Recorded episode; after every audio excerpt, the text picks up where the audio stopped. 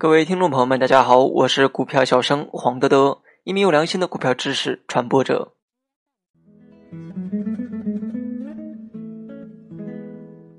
今天我们主要讲的内容是 KDJ 指标加布林指标的短线选股策略。在布林指标当中，股价信道的上下轨是显示股价安全运行的最高价位和最低价位，中轨线和下轨线都可以对股价的运行起到支撑的作用，而上轨线和中轨线。有时则会对股价的运行起到压力作用。一般而言，当股价在布林线的中轨线上方运行时，表明股价处于强势的阶段；当股价在布林线的中轨线下方运行时，表明股价处于弱势的阶段。而 KDJ 指标是以最高价、最低价以及收盘价为基本数据进行计算，得出的 K 值、D 值和 J 值分别在指标的坐标上形成的一个点，连接无数个这样的点位。就形成了一个完整的能反映价格波动趋势的 KDJ 指标。将布林与 KDJ 指标结合起来分析，可以帮助交易者看清 KDJ 指标发出的交易信号所处的空间位置，进而判断信号的可靠程度。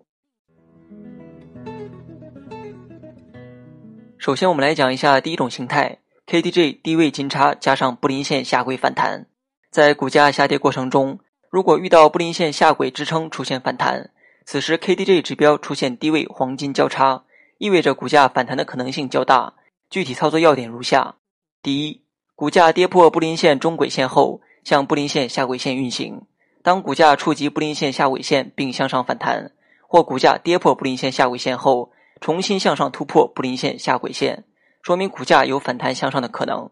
第二，股价反弹时，KDJ 指标同步出现低位黄金交叉形态。则说明短期内股价反弹向上的概率较大，大家也可以查看节目下方图片帮助理解。最后来讲一下第二种形态，KDJ 二度金叉加上布林线中轨反弹，股价经过小幅上升后出现回调，如果遇到布林线中轨线支撑再度出现上涨，此时的 KDJ 指标在低位金叉后，短期内第二次出现金叉，则意味着股价重新上涨的可能性较大。具体操作要点如下：第一，股价回调过程中。如遇到布林线中轨线后，因受到中轨线的支撑而再度上涨，则说明股价有重新向上的可能。